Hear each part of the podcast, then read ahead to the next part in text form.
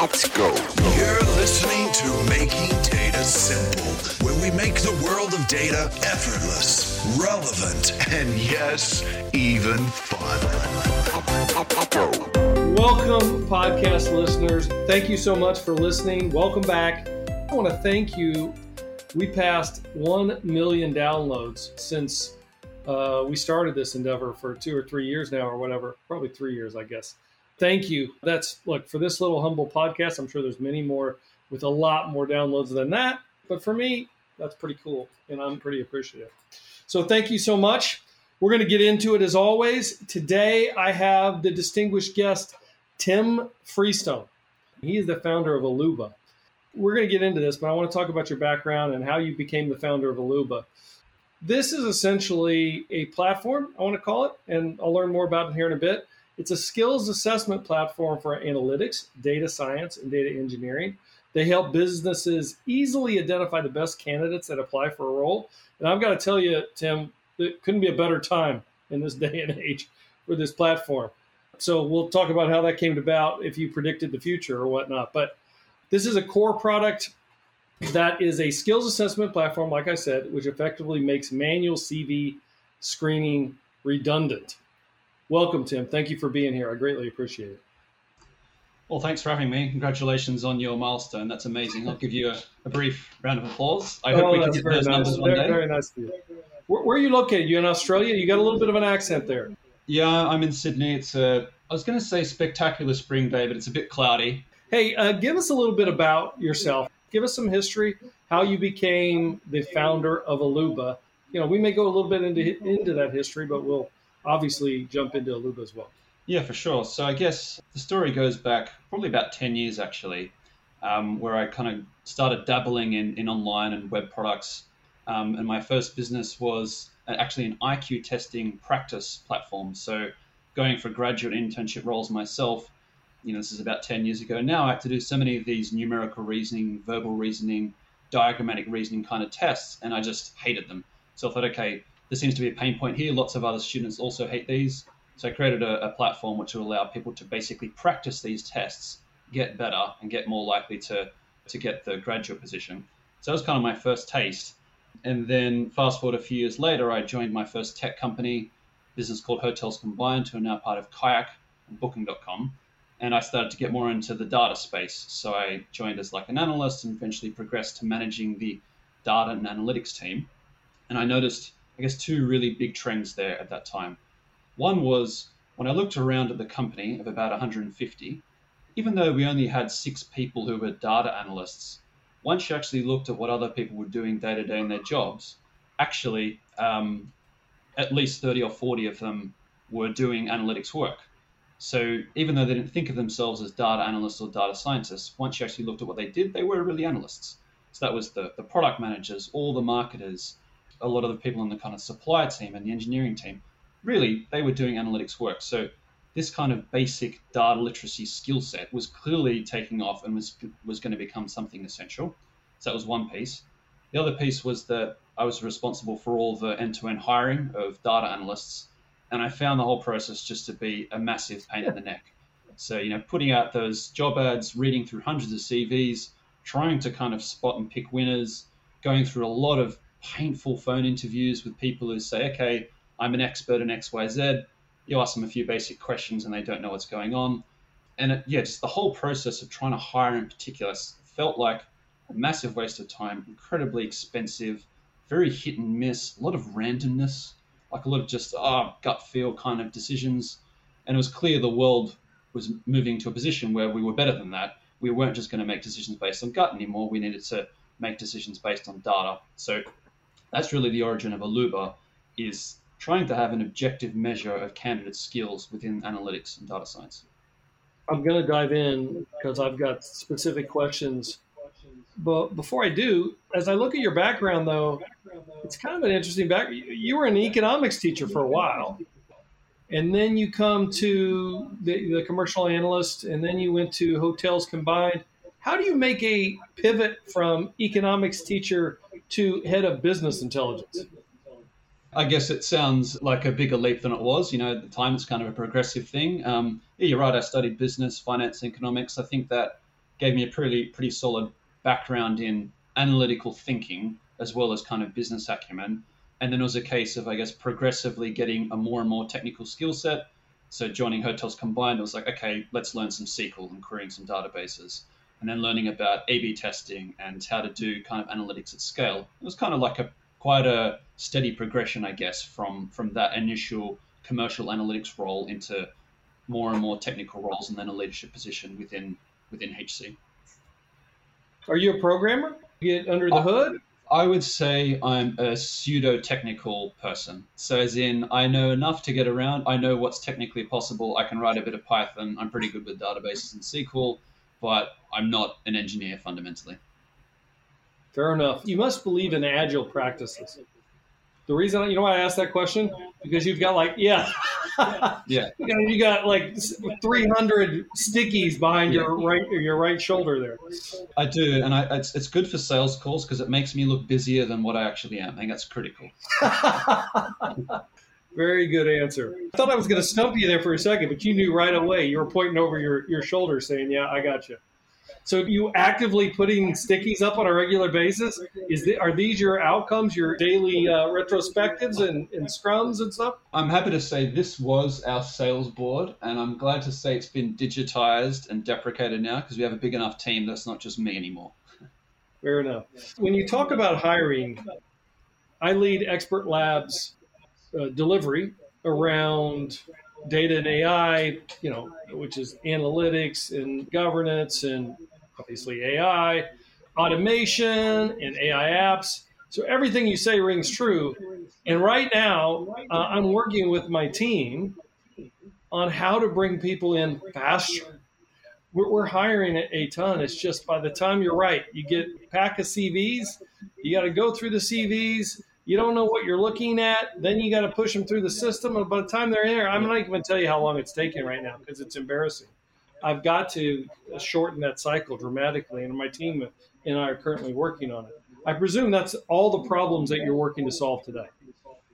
Yeah, absolutely. Speed of execution, accuracy of kind of prediction, um, overall hiring cost as well. And a big one is just really fairness, like giving candidates a fair suck of the sauce bottle you might hear in Australia occasionally. You know, the thought that you can get hired based on merit rather than based on some kind of keyword in your CV. I think that's a, a critical thing. So yeah, it's about speed, accuracy, cost, um, and and fairness to the candidate. As we jump in here, so this will sound like a silly question. Do CVs matter anymore? I think they shouldn't, but we live in a world where they do. So I would say actually 100% of all the customers we have had or have spoken to start their hiring process with a manual CV screen either someone in the talent team or someone within the business side of things. Basically, it starts with what I call a glorified keyword scan. So basically, it's generally a set of what they're looking for in terms of skills or tools or technology, general level of experience, those kinds of things. And people will go through and try to uh, basically shortlist on the basis of that. So, unfortunately for candidates, it is a critical step in the current hiring process because if you don't have a CV that matches what the person is looking for, you will not be getting an interview going through the traditional um, hiring process. So it does matter. I can imagine a point in the next few years where it won't, because for me, there's so many issues with manual CV screening that I'm sure it will be deprecated, hopefully with technologies like ours or other solutions, which make it a lot fairer, more accurate, more consistent, and less subjective. I've read when I did some research, you know, before we, we did this podcast, you have a you know five fundamental problems with CV screening. Would you mind talking to them? Yeah, absolutely. So there's probably more than five if I think about it now. Um, but off the bat, basically, a CV is someone's own impression of themselves. And we must surely realize now that we aren't the best judges of ourselves. Like, you know, we don't have the best understanding. Not everyone has 100% self awareness funnily enough, this is something we track explicitly through our product. So when someone takes a test on Alooba, before they take a test, we get them to rate themselves on a scale of 1 to 10 for each of the skills we're about to assess them in, and compare that to their actual performance to come up with their self awareness. So we, we kind of know that people aren't that self aware on average. And so CV is all about your own opinion of yourself. So that's one thing.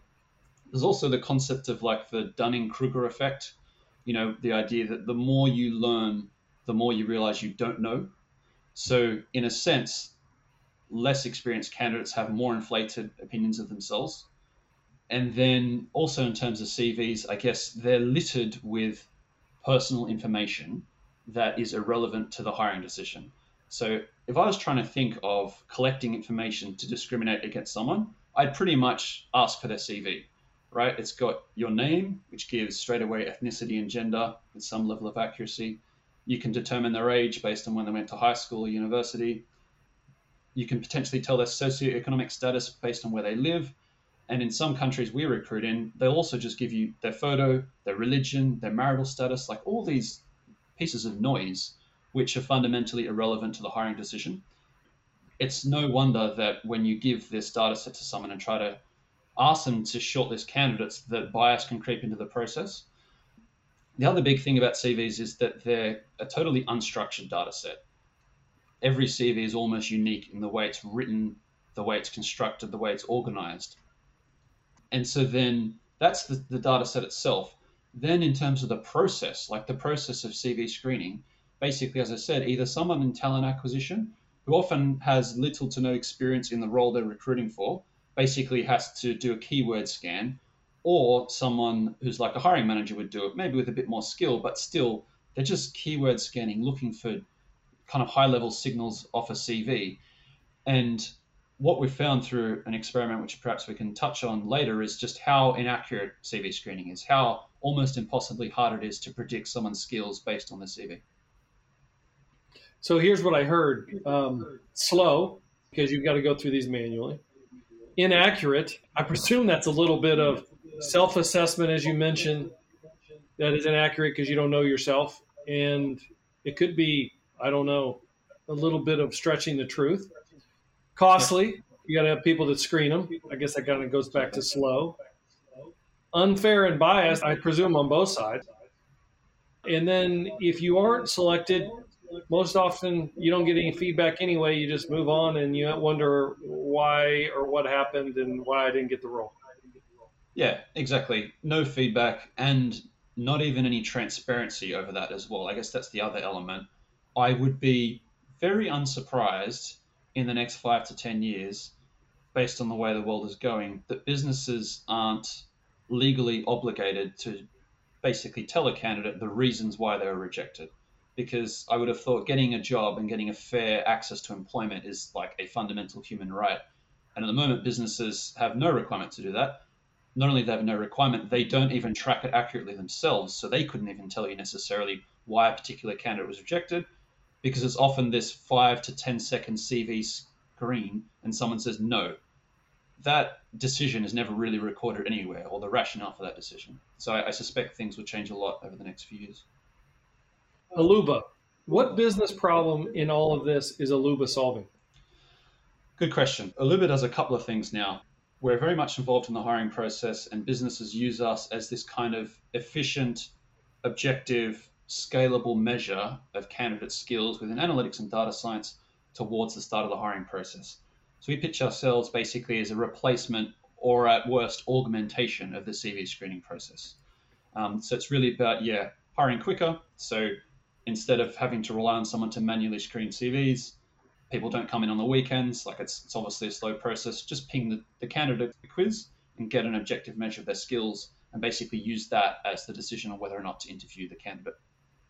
So peel the onion back for me, if you will, on the how. I mean, how does Alooba do this, and what's the tech behind that makes the magic happen? To borrow an English phrase, like we do what we say on the tin. We part of our pitch actually is we don't use AI or machine learning. So there's no kind of black box decision making behind the scenes of trying to predict or pick the right type of candidate. It's really straightforward. We just focus on candidates' knowledge and technical skills on things that are basically black and white and easily measurable. We're kind of like the Jeopardy of analytics quizzes. That's the best way to put it. All right. And then that's the way that we really rank and measure candidate skills. We ask them a bunch of questions about skills that matter for that role and automatically grade them on their answers. You're not looking at CVs, you're replacing the CV. Is that true? Yeah, exactly. Describe that a little bit more, if you will. I mean, if like a company, like say IBM, said, "Hey, we need to use Alooba yeah. to do our hiring versus these CVs," how does that process go? How do the questions come about so you know you're matching the requirements with the need? Yeah, so we have a, very much a skills focus or lens of the world. So we sit down with you and say, okay, what are the skills needed for this role? So let's say it's a data scientist role. So you might have an expectation that they know some SQL, some Python, they understand statistics and machine learning and data science principles, etc. Basically, then within Alooba, you build an assessment including those skills. So we have about 40 different skills in Alooba and around 3,000 questions, and that's always growing. So you basically put together the skills assessment, pick the individual questions that you think are relevant for your role based on what the most important topics are in that particular role, and then invite all the candidates to take that quiz. So no real need for a CV screen because you kind of just focus on their core skills and measure them directly. Do you have any data that supports hey that what you're doing is is more effective than the CV screening? Absolutely. We ran an interesting experiment actually a few months ago. Basically, we gave a set of CVs to I think seven or eight recruiters independently. So they were working independent of each other. They had the job description for the role, the set of CVs, and we said to them, okay, can you shortlist candidates who you think we should interview for this role? Unbeknownst to them, we also had their test results from Alooba behind the scenes. So we kind of already knew who the candidates were and how they performed. So from this experiment, we got some really interesting results. Firstly, from the top 20 scorers on Alooba, only one of those candidates was shortlisted by more than one recruiter. Of the top 50 candidates, half of them were not shortlisted by anyone, right? And then only 10% of the candidates were shortlisted by no one. So, in other words, not only was CV screening almost counterproductive because the best candidates were filtered out, it was also clearly incredibly subjective and everyone had their own opinion. It was almost like flipping coins as to who anyone would choose. But how so, do you know that those? I, I, understand that Alooba rated them the best candidate. How do you know they ultimately were the best candidate? I mean, how do you know that the recruiters weren't right versus Alooba? The ultimate would be if we eventually tracked people's on the job performance through years and how much value they added to the business and those kinds of things.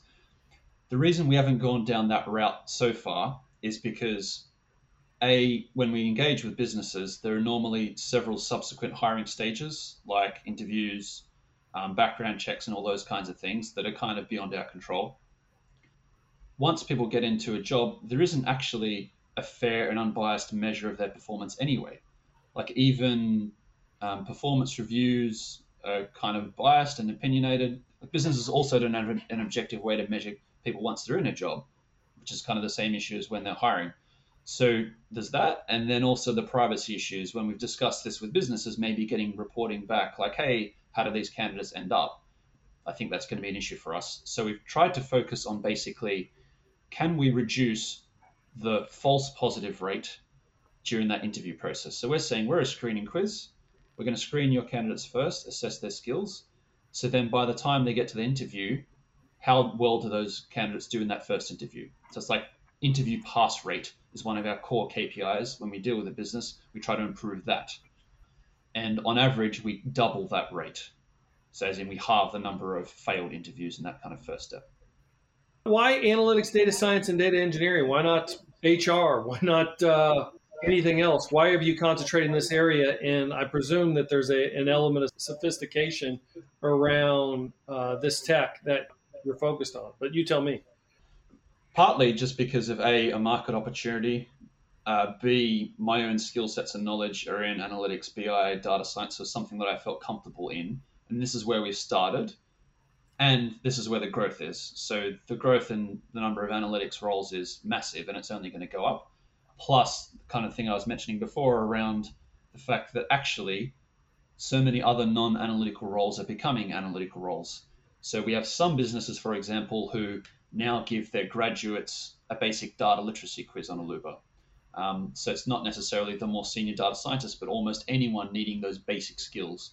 It seemed like an area for huge growth, but there is nothing like this for other kind of semi-technical roles. I could imagine this easily applying to online marketing or or engineering or anything like that.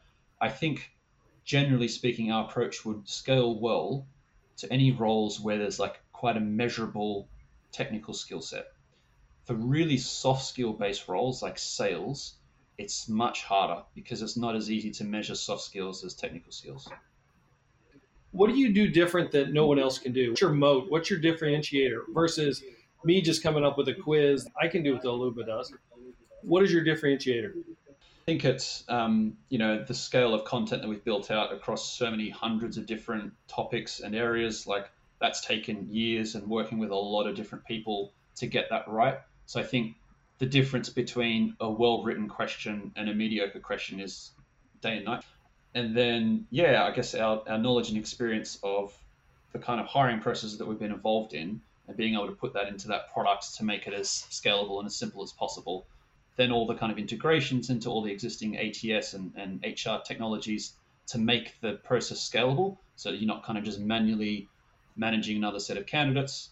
And then also now the, the benchmarking data that we've collected over the last couple of years is now really powerful because we can say to businesses when they set up an assessment, for this assessment, we predict an average score of 50%, and the benchmark is 80%. And that's like our 90th percentile prediction.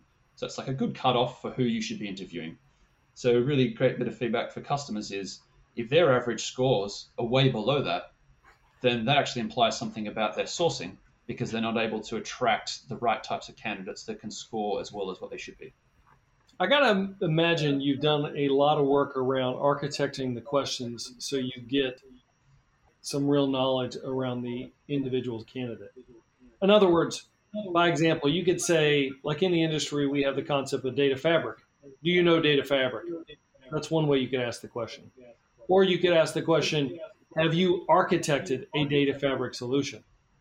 And that's a very different answer. And you'll get to know whether they really have put that into implementation versus just read from a book, right? Yeah. I presume that your questions are orientated in you know that kind of fashion, so you really get to know where that person's level of skill set is unless they're just flat out lying. Can you detect if something doesn't add up? Yeah, so good question. So basically, the remit for all our content team is a it's meant to be like a non-academic style of platform. So we engage with people who are practicing data analysts, data scientists, data whatever, variety of different industries, variety of different companies. We say to them, okay, like focus on the things that you use most day to day that are most practical. So we're really like we're not about theory, other than to the extent that it's valuable. It's really about the, the, the pragmatism. Then in terms of the questions themselves, yeah. So we've basically built up this very well documented process of like what makes a good question, both in terms of making it hard to Google, unambiguous, uh, getting to the nub of someone's knowledge, um, and then also a lot of analytics around now how candidates answer these questions to determine like what is a bad question. For example, a question that everyone gets right is almost useless in including in a quiz, has no value. A question that everyone gets wrong is either a really good question or it's a very strangely worded question that we need to um, improve because people are being confused by it. So there's also yeah, some kind of analytics after the fact. How do you define success in an implementation you do with a customer? Yep. Typically, it comes down to time saving and that's in two large parts. One is the manual kind of CV screening. The other one is the interviews. So because we typically basically allow you to narrow the set of candidates you're interviewing because you've had this kind of pre-qualification step, then you'll save some time there. Depending on existing kind of manual assessments, um, then also you can kind of knock a few of those out in terms of not having to grade those assessments anymore. So it kind of depends on the hiring process. It's very much around time saving.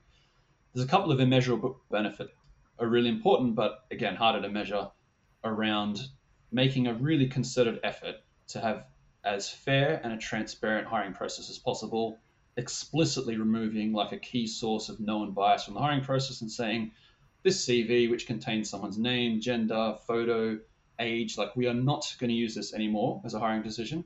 We're going to focus on an objective measurement of their skills. So that's a really important one. Um, and then quality as well. So for some of our customers, especially those who don't have really solid existing manual tests, then they do find that they are hiring people who don't have the skills needed for the role. So that kind of bad hire rate, failed hire rate, um, is also something we can improve if businesses don't already have um, solid ways to screen candidates later on in the process. So let me ask the question a little bit differently. Maybe it's the same answer, but we'll, I'll give it a shot because it's a different question. Uh, let's say IBM. You know, we have our own processes and our standard questions, etc. Is IBM enterprise clients also in your persona? And if not, I'm curious as to who your target client base is. Typically, we target um, any businesses that hire at scale in analytics and data science. So normally that comes down to either really large enterprises in banking, technology, um, energy, those kinds of uh, companies, or high growth scale up tech companies, one of those two. What we found is it's like you have to have enough of a pain point to bother solving it. So as long as you're hiring at least you know more than 10 people in analytics a year, obviously IBM will be hiring thousands. Um, and some of our other customers hire at those kinds of scales. They're the types of companies that we target. What's your pitch? In other words, I'm IBM. Yeah, hey man, we you know thanks Tim, but we've got a lot of processes. I, they're probably too lengthy, but you know I think we're good. What's your pitch? Our pitch is that I'm pretty sure you're wrong, and uh, we've, we've, we've, converted many many other customers. what's that saying about you know catching more flies with honey than vinegar? Um, we've converted many many large customers who who had existing processes that they were sure were right. But once we dug into them, we were able to show that actually they were slow, they were expensive, they were costly, they were biased, they had a lack of objective fair measurement in the process. And you don't have ROI calculator or something that you put in and say, look, here's what we're dealing with, guys. If you have X number of CVs you're looking at, by on average, it's going to take you this amount of time. By on average, it's going to take us this amount of time. And going down the list, so it's like a no brainer companies do it in subtly different ways and they'll have their different measurements. So, yes, it does come down to exactly time spent screening CVs, uh, time saved on failed interviews, time saved marking or grading assessments, and those kinds of things. Yeah, for sure. I guess part of the thing is that even those metrics, it's quite funny, businesses don't track them very well themselves. Right. So, it's often quite an effort in even digging that up from the customers because hiring analytics is not really a thing yet. And this, this is something that we're also dealing with ourselves and trying to prove is that the analytics around the hiring process doesn't isn't really captured that well, even in large businesses. Well, I'd say those metrics. I mean, I'm, I'm preaching to the choir, I'm sure now, but those metrics right now. I mean, they've always been really necessary, but in today's environment, we're at the candidate environment. You know, you pick and choose what you want, what you need. I mean, you've got to know who your candidate is and you've got to know how long it's taking you to bring candidates in because time is money. And if you, you know, one day, 24 hours, you lose a candidate um, if you can't get somebody interviewed as quickly as possible, right? Yep, exactly. It's a huge opportunity cost. I think in general, humans are, are bad at trading off time for, for other things because people don't feel it's as measurable as other things. Like cost is very obvious.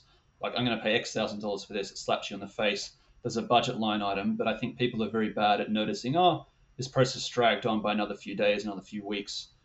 And that's also something that, yeah, we're hoping to surface better in our product. Well, I know that all companies are different, but I still kind of surprised me you wouldn't have that ROI calculator because, yeah, time is money. And I think you could really throw that in the face of the consumer by saying, hey, look, this is what the time you're spending. I mean, because you're, like you said, most of them aren't calculating that time.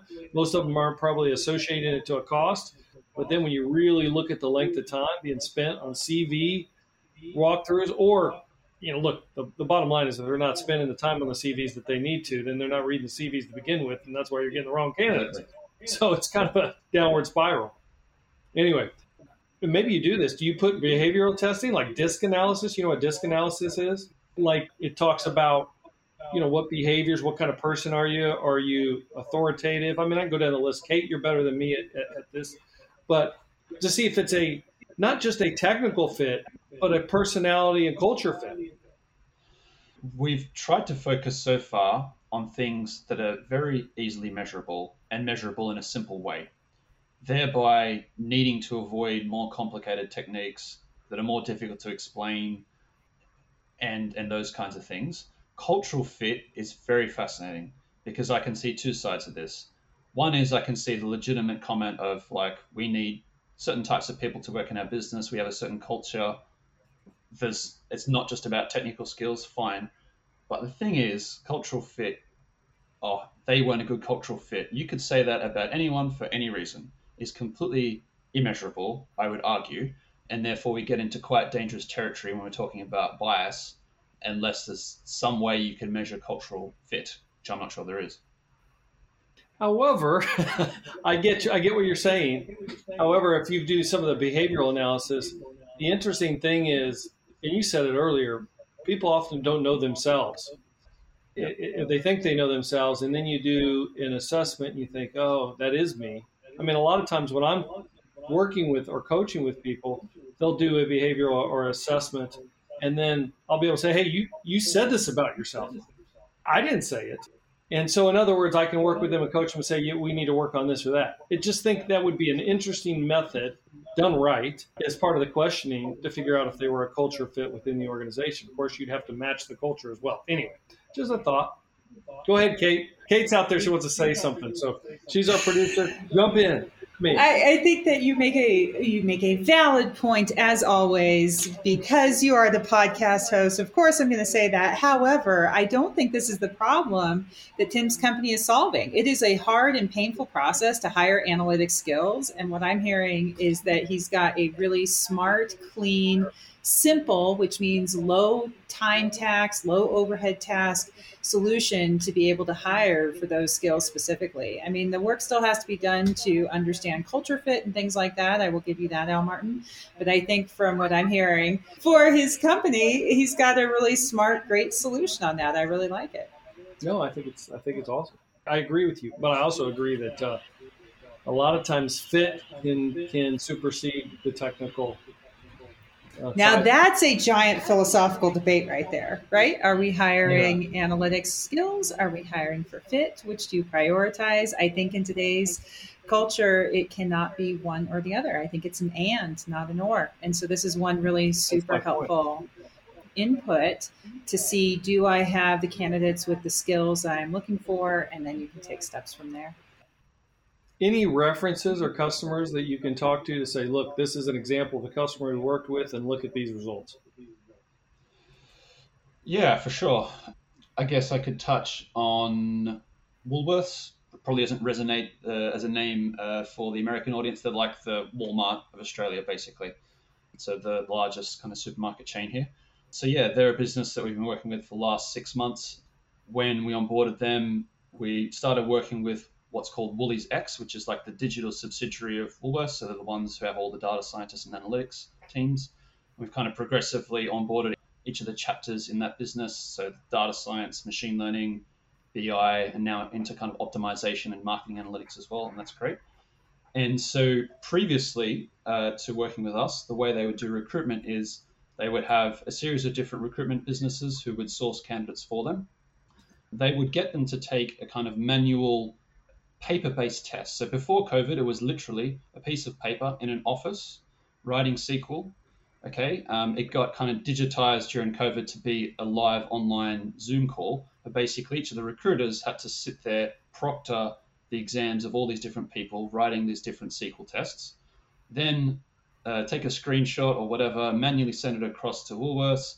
They would then go through the process of manually marking it, which obviously takes time, and, and there's a process of a few days there. And at that point, they decide whether or not they wanted to interview a candidate. So that process was like a massive pain in the neck for everyone the candidate, the recruiter, the expert marker within the Woolworths business.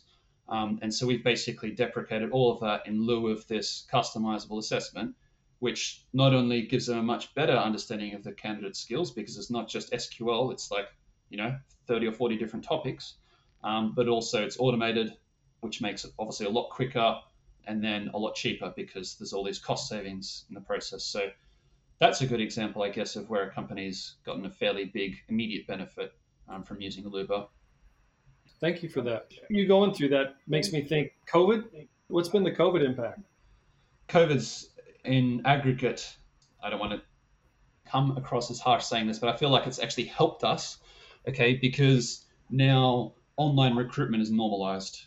So the whole idea of someone taking a test online and being worried about that versus them doing it in an office, that is gone because people just don't think like that anymore. The second thing is that I feel like it's opened up the overseas markets to us a lot more because I can have a sales conversation with a business in Nebraska in the same way as someone on the ground could. It's been completely equalized. So that was two things that have been to our um, massive advantage, I think. Certainly empathetic of the health reasons, but there's some companies that it's uh, accelerated and some not so much. It sounds like in your case, it's accelerated the ability to, uh, well, Alooba's business model in terms of you know alleviating the CV and doing it remotely. Yeah, absolutely. I've got a few more questions before we end, but I want to before I go, those are there's some higher level questions I'm just thinking about. Where can folks reach you from a, a business perspective? And if somebody's listening, thinking about Alooba, I've got to exchange with this business. I got to see if it's a match for us. Where do they go? Yeah, they can go to alooba.com. That's A L O O B A.com. Um, and typically we start with a quick discovery call, understand businesses' current process, current pain points, and kind of walk them through how we can help them. Uh, so probably best to go there and um, book a discovery call. Okay, thank you for that. And we'll put that in the show notes. What does alooba mean? Where'd you come up with that name? You will laugh. Alu means potato in Hindi. I'm a big potato fiend. Like if I could eat anything for the rest of my life, it would be potatoes. I guess it's my I don't know Scottish Irish background. Um, and my mum did make a lot of aloo gobi growing up. It's a very prominent Indian curry, so I love that. So that's the origin of it, aloo. And then the bar is just, you know, a random ending, makes it sound cool. It was available, it was a name. This is what I came up with on an eight hour uh, flight back from Vietnam a few years ago. So there you go. I am laughing. What's the attraction? Look, I like potatoes too, but it's not like it's I'm the center of my universe. What's the attraction in potatoes? They are the be all and end all from my book. Like you could eat that and nothing else for the rest of your life and survive. It does what it says on the tin. It's nothing fancy, but it gets the job done. I think that says everything about Alooba. Great, man. That's great. Hey, all right. So let me take it up a bit. I got a few more questions for you. One is just overall advice for hiring right now. You, are in the business. What is your suggestion? I mean, look, it's a what is it? A, a buyer's market. It's a it's a candidate market worldwide. I think right now we can't find the number of folks. Where did all the people go? By the way, help us out here. Give give us some advice. Yes. So two things straight off the bat: speed, speed, speed, speed will be the first things. So think about the hiring process and just really think about how long is each step taking. Like, do you really need three people to interview a candidate? And so when you're trying to schedule an interview and you're waiting for three people's calendars to align, do you really need that? So think about each of the steps of the hiring process, remove any that don't actually add any value, and then try to truncate each of the steps. So that would be the first one. Um, for example, I'll just tell you how we do hiring.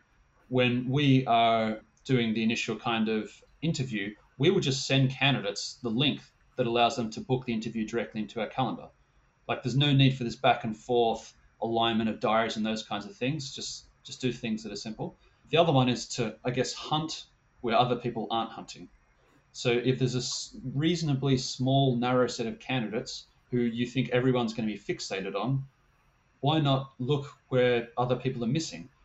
Part of our whole concept at Alooba is that there's a set of candidates who are fundamentally undervalued.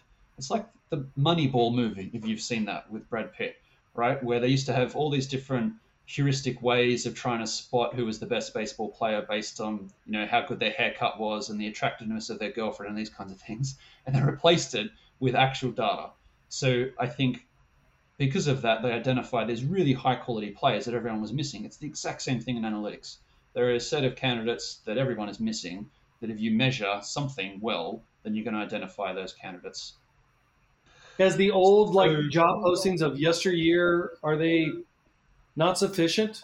I've got a point of view on this. Well, let me just I might as well just keep going. I don't, I don't want to answer your question, but I have been told that with the experience, particularly the younger generation, the experienced generation, it needs to be more personally tailored to them versus tailored to the company. Is that true? I suspect that, but I have to say, from all our experimentation, so we also on the side run an entire recruitment business, by the way, in analytics. So we post a lot of job ads and cycle through a lot of variations to try to see whether or not that changes the application rate. I suspect if it does change, it makes a marginal difference at best. What we can tell, certainly from candidates, is often they don't actually read the job description that closely. So often, candidates will be quite confused once you speak to them about who the job is with and what's it about.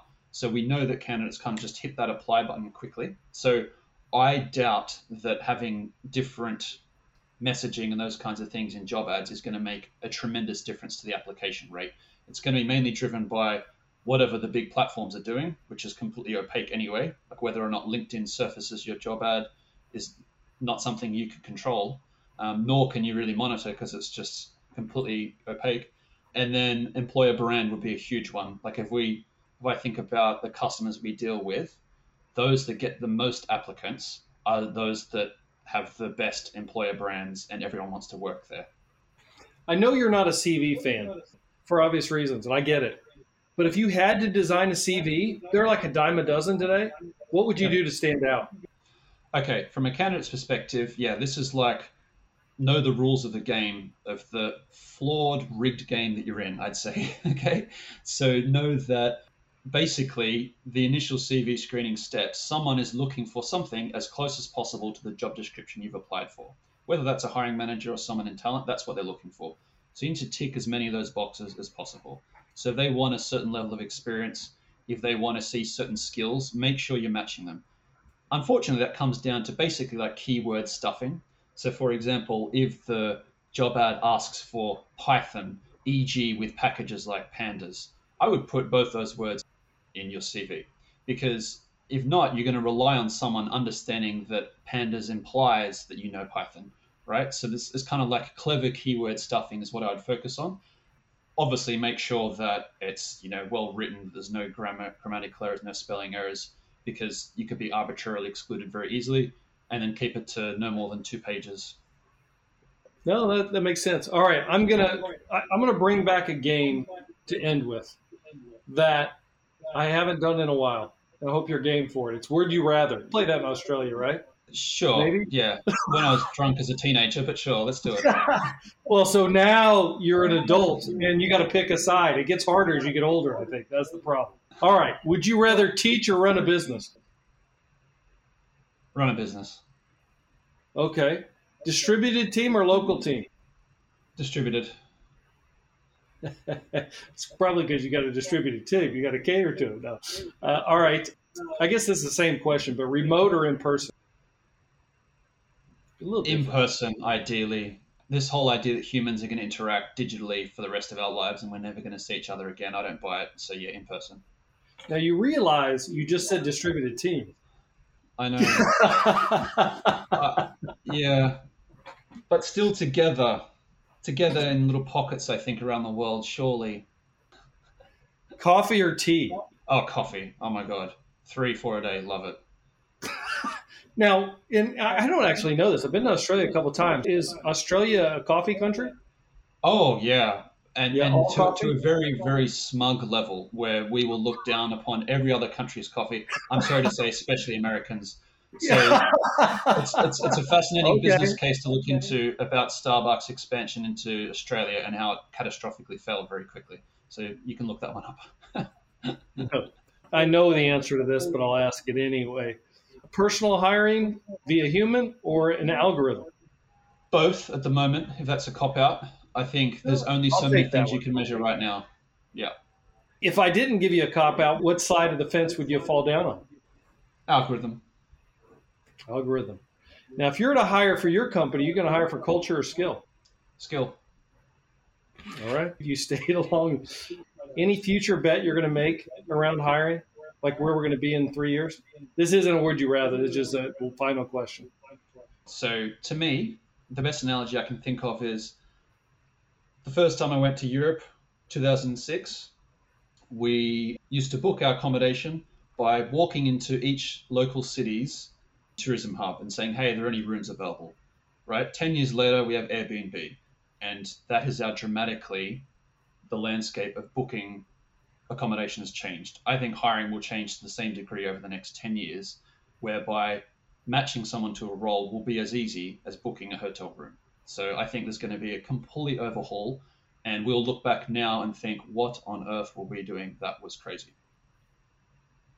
Fantastic. All right, I'm out of questions. I could keep going on, but Tim, thank you so much. Anything I missed, Kate? Tim, anything you wish I would have asked? No, you've given me a good a good working over, so I appreciated that. All right, very good. Thank you for being here. I greatly appreciate it. Look, this is a topic of the day. I don't know if there's a hotter topic, and I'm not catering to the the guest here. I mean, hiring right now. I say this in in genuine uh, look, my team is we're pushing it, and you know we're going through analytics because it's we can't get people in fast enough. You know, I just can't. So you're in a good space. It's hot right now, man. Thank you for being here. I appreciate it.